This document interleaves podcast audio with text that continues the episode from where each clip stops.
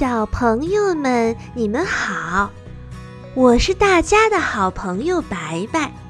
今天我给大家带来的故事是《鹿要搬家》。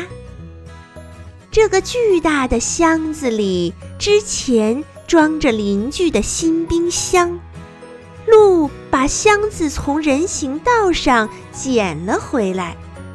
之后，他溜进屋里，笑声在屋中回荡。箱子变成了热气球，鹿在热气球中和龙一起飞行。箱子可以做指挥塔，它在指挥塔中指挥着一架着火的飞机紧急降落。箱子变成了摩天大厦。他爬上摩天大楼，抚摸着云朵。箱子变作了棕榈树，棕榈树高耸出丛林，鹿栖息在它的顶端。他抓住双筒望远镜，看到了姐姐萨拉的芭蕾舞鞋。他屏住呼吸，舞鞋的带子变成了一条扭动的蟒蛇。舞裙像一只毛茸茸的狼蛛，而它们正向它扑来。突然，厨房传来了可疑的声音。鲁竖起了耳朵，妈妈正在讲电话。她讲着即将到来的搬家。她一边叹气，一边说。必须要全部将全部的东西都打包到箱子里面去，就像那冰箱。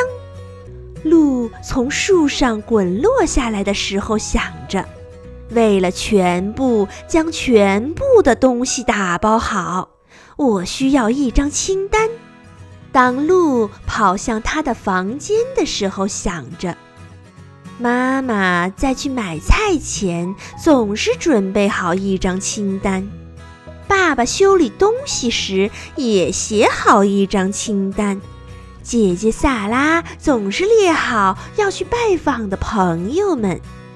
到目前为止，鹿只写出过一个清单，那些他想在圣诞节收到的礼物。然而今天他要做的要更复杂些。鹿认为他的曲棍球袋儿已经足够装下所有的衣服，而他的积木则早已分好类，装进了塑料桶里。他的书很容易放进任何一个盒子里。而说到他庞大的小汽车收藏。鹿可以把它们都放进谷物盒里面。如果它每天早上吞下两倍的小麦爆米花或酥脆麦片，它将很快地获得所需盒子的数量。鹿现在开始考虑它的毛绒玩具们，在坚固的纸箱上，它刺穿了许多小孔。以便这些玩具们可以呼吸，但是不能把斑马关起来，那可是它最好的伙伴。斑马非常怕黑，鹿将会为它做一辆玻璃车，供它进行头等舱旅行，棒极了！打包的清单已经完成了。然而，妈妈曾经明确地说，一定要全部打包好。还有鹿的猫喵喵，要如何运输它呢？放在一个装帽子的盒子里，肯定不行。喵喵已经有一个用于乘车的舒服的旅行袋。而关于他好动的姐姐萨拉，一个惊喜盒子是最适合他的。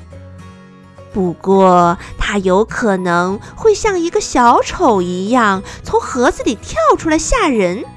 鹿有了一个更好的主意，姐姐穿拖鞋时脚上有蝴蝶，就像音乐盒上的小人儿一样。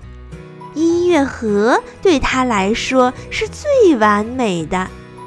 鹿的爸爸是地铁站的售票员，他喜欢看着人们在售票处前走来走去。